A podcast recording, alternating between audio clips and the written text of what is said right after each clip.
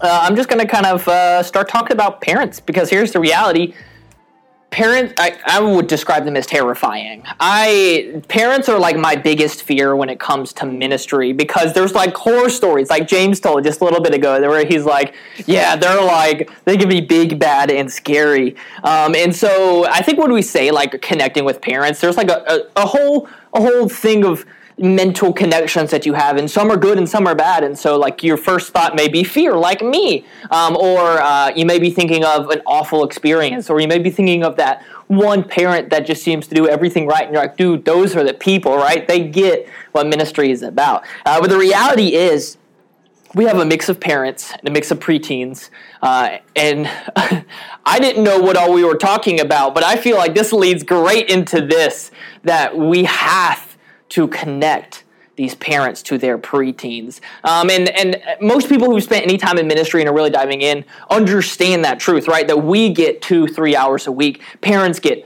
uh, 40, 50, 60 with their kids. Like, we will never, ever, ever amount to the influence that these parents have. Yet, like we've been talking about, parents are just outsourcing that. They're outsourcing it to technology, they're outsourcing it to people, uh, and we are now the spiritual uh, leaders for these kids. And it's like, my, I, we can't even compete with like YouTube. Like that's like the lowest bar. We can't compete with YouTube. And then you got school and social influences. Uh, and then Matt, I think you can kick that doorstop at this point. Um, so we we cannot compete with all of these influences.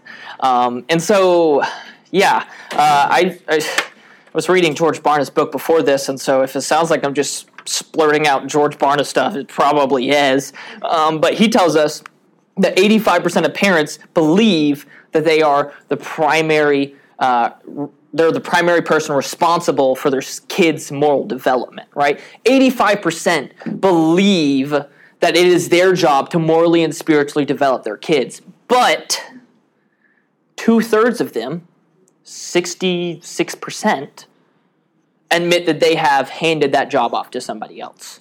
And so we have this one end where a large majority are like, yeah, that's our job. And the other end where a large majority is like, but we're handing it off to somebody else. And so uh, the takeaway is our parents need something. And the reality is, what they think they need is for us to do our jobs better so kids turn out good, right? That is what they think. Uh, but uh, that's that's not it. And I think we are all here because we're aware. That's not it. That's not what our parents need. And so I I am a practical point based. Let's just get some things out on the floor. And so for some of you guys, uh, I'm gonna I'm list off five points and five ways that we can connect with parents. And some of you guys, you're going to be doing phenomenal in some of these areas, and then you're going to get to other areas and be like, oh, I could work on that. And so this isn't so much, here's five brand new ideas for you. This is, here's five ideas. You're probably doing all five, but how can you do them better? Right? Because the reality is, I'm not going to invent some brand new, uh, you know, ministry idea, but hopefully you can refine and you can dive in and you can think, this is where I need to grow, and then have some encouragement. I'm doing really good in this area. And so hopefully from there, um, we could do it. And so I kind of put my, my points in kind of a tiering level that um, as you do these, it kind of naturally leads into the other one. And so, step number one, um, golly, I really, I got to talk faster. Sorry. Um, so, step number one is you got to resource your parents. I think the biggest thing and the biggest lie that I bought into when I first jumped into ministry was parents don't need me, right? They're parents. They know what they're doing. I'm a, I think I was 21 at the time when I started preteen ministry. And I was like, I'm just a 21 year old. What am I going to do? But that is a lie, right? Because parents have no idea what they're doing. George Barna, again, in one of his books, talks about how, like, kid, kid, these parents had parents who didn't really develop them spiritually. They didn't have a spiritual champion in the home. And so they're just doing the same thing that they were taught. And so the reality is, these parents have no uh, no concept for what it looks like to bring ministry into their family. Um, I think if you asked a parent how many times a week they prayed with their kid intentionally, you would get a shockingly low number because parent their parents never did that, so they don't know that that's what they need to do. And so we have to resource them, right? Like preteens are terrifying, right? like they are the scariest kids. You got hormones and puberty and YouTube, and that's enough to make a grown man cry. And so then you're like a parent who was like, I was a preteen once, and you're like, oh, this is a different world, right? They're trying to deal with all of these things. And so the reality is, uh, the first thing a parent really needs is a resource. They just need they just need something to have. They just need something to to, to be able to walk through these things. And this can look like a ton of different things. And so, uh, my first question is how often are you giving practical, good resources? And I don't want to step on any toes, but the flyers you hand out each week for Sunday, that's not going to quite do what you want it to do. That's great. That's good to hand out something each week for a parent to go through. But where does 90% of that end up? In the trash. And you walk out and you see them on the floor and you think, oh man, that was like 85 cents of paper right there. And it's just gone, right? Those are steps. But what, like, what, what is a parent going to sit down and think, I really need to read through this because my kid is going through that? How often do you give those resources? And so, are you communicating those resources? Um, and those can be communicated on your weekly handouts that you hand out every Sunday or Wednesday. Um, but they can be communicated through your weekly parent communications. Um, if you don't have those, maybe you got to kick that off. But I send a, an email every single week and I try and include, hey, here's this cool article, or hey, did you know we offer this? Or hey, here's this podcast, or whatever it is. Um, and, and, and do that through my weekly communications, through Facebook and my group like that. Um, my church's big uh, 2023 goal uh, to kick off in August is our resource wall. Um, and so, what this is for parents is like, here is a wall, and on it is resources. Is your preteen struggling with mental health? Is your preteen struggling with gender identity? Is your preteen struggling with technology? And it's something that they can literally just grab and go, right? It's totally free for them. And so maybe that's your next step. You need to think, what practical uh, resources can I offer for a parent who's walking through something? You just grab and go. Like, you know, you pick up your kid and you look at this wall and you're like, oh, you know what? I was just having a conversation with my husband about this with our preteen. That's theirs, and they go. And that can lead to more conversations. Um, and then, uh, does your church offer a store? Because I realized pretty recently, my church has like a little bookstore. Parents don't realize that there's stuff in there for them. They were like, we have preteen resources in there? I was like, yes, yes, we do. So if you do have resources, make sure you're communicating that because the reality is a lot of these families will be like, man, I just really need something. I wish the church offered that. And you're like, we, we do. It's right over there, actually. And so just, just communicate. Just offer those resources. Offer regular and consistent resources. Because at the end of the day, it comes with a, a double whammy. Because if you're offering resources for a parent, they're going to be more invested, especially like think about your weekly communications. If a parent knows they're going to e- open an email that will help them, they will open that email and then they'll realize it's the last week to sign up for camp as well. And then you're like, yeah, okay, this worked great, right? Uh, but think about the resources. Think about the things that you're offering to these parents parents and think, is this going to practically help them walk through uh, the moral and social and, and spiritual development of these kids? So that's point number one dramatic water break. And point number two once you've resourced them, once you've given them resources, um, you want to equip them to use those resources, right? It's like putting a tool in somebody's hand that they don't know how to use. It's like, I got a hammer. If I use that to try and dig a hole, that's not going to do much. And so we want to take that next step and we want to equip them. And so it's going to come in two different categories in my head. Uh, the first one uh, is classes and parent events. What are you offering to a parent? And this uh, this can kind of broad for all kids ministries, but specifically preteen ministries. What classes? What are you offering? What what can a parent attend to to learn about things like technology, like having the talk with your preteen because that's the age, and parents are terrified of that. Um, how do I how do I have faith conversations in my home? All of those are more than just an article. That's more than just a twenty minute podcast. Uh, that's something to break down. And so are you offering those classes? Are you offering those opportunities?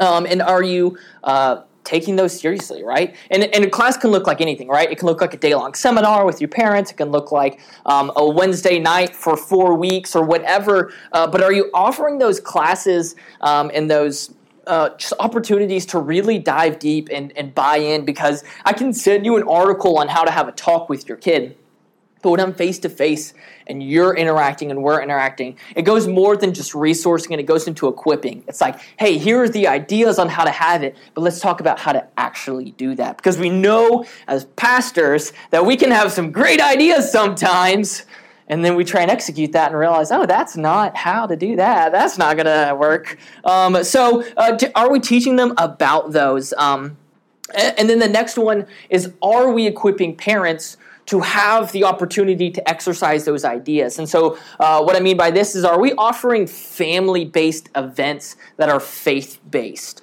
right? So I think we all do. Most of our churches do family events, fall fall festivals, or Easter egg hunts, or whatever. But are we doing events where we take a parent and a kid and put them in a gospel centered environment, right? Fall frenzy, fall festival, that's a blast. I love that. That's my favorite event that we do every year. But that's not the event where my church families are going to grow closer. They're going to have fun and invite friends, and it's going to be great. Uh, but are you offering an event where you maybe you sit down with a parent and a preteen and you walk through an idea with them? and you open up the floor for that parent to have a conversation with their kid that they have never had. Because you will be surprised at how many of your preteen parents just struggle to even start a faith based conversation with their kids. And so when they can both come into the church and the preteen and the parent can come together and then start a probably awkward and weird conversation for them for the first time. But here's the thing is once you get those training wheels off, a parent is able to take that out of the ministry context and into their daily life. So are you offering that? Uh, and it can look like a lot of different things too. Like uh, what if you did a, a, parent versus preteen night and you brought all the parents in and then you closed it out with a, a devotional and a time of conversation uh, with how you can unify the family or something like that. What if you're doing things like that? Uh, inviting families in to interact, to have fun, to play games with their preteens, but also to have a faith conversation, to pray for each other, to talk through hard things. Uh, because all, all of those things together are going to be equipping and preparing those parents for those conversations. Because ultimately, our goal is not that a kid hears about faith in the church, but that a parent is able to take that idea and put it into the daily life of their kids. Because that that is when the biblical worldview that George Barna was talking about begins to take hold. It was when a preteen sees, oh, uh, like, like, like, we're just going to pull from him again. Like he was saying, one of the biggest disconnects for a kid and their parents is that a parent is saying, "Hey, you should do this, this, and this," and then they see their parent doing the exact opposite. And you're like, "Why am I? Why am I going to listen when you're not modeling that?" And so, when you get a family that's talking through those ideas and and modeling it, that is when it really matters. And so, we've got to resource our parents, we've got to equip our parents. Um, and the number three, we got to support them. Because that, listen, I am not a parent, but I know how hard it is to parent, right? That is that like there's no there's no way you can really even like quantify the difficulty of parenting especially today because you're fighting for your kids attention and you're fighting social media and school influences and and if you, I'm just thinking through the lens of a parent I I am a digital native most parents are not. I grew up with technology. Most parents do not. And even my preteen years were exponentially different than the current preteen years. I am having to write a phone policy for my preteens. And I was like, I never thought I'd have to do this. I have to write a phone policy because all of them now come in and they're just.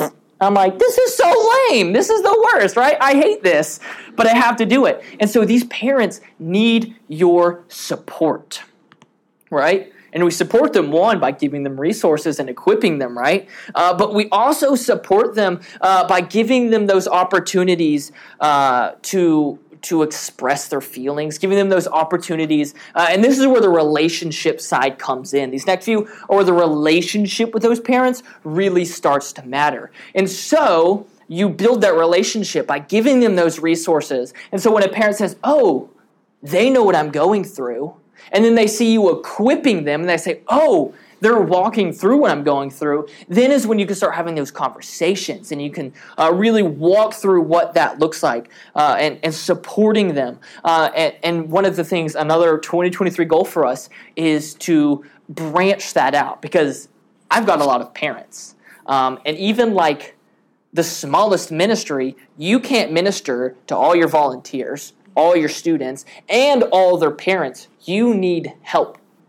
And so support can come from internally, right? It can come from me. It can come from your small group leaders. Um, but one of the biggest and best supports is other parents. And so think about those parents in your ministry that are crushing it, right? There's a few that I can think of uh, that the way their kids talk and the way their kids act uh, and they talk about the faith activities their family do, I'm like, I know that you're doing something right in your family. And so I want you to come walk alongside families that are struggling. And so set up a parent support network. Um, this is like the idea that we have is literally like, hey, I've got this, uh, you know, uh, one of our elders is, is a parent. And so we're like, hey, uh, I'm going to give you a $50 gift card to somewhere. I've got this family that is really struggling with this. For the next month, go meet with them every single month. That's the gift card to buy the coffee every week and you have those conversations. And so get those parents, get those people that can support other families and give them the opportunity to bore into other people. Because, like I said, we cannot do it. And so support those parents, right? I don't have the time and I don't have the parental knowledge to be able to be like, oh, yeah, I can totally walk through the disrespectful behavior that your preteen is exhibiting because I've experienced that and I have not. I can't, I can't walk through that. But you know what? I know parents that can. And so support them by connecting them to those people, connecting them to those uh, parents that are able to support them in turn. Um,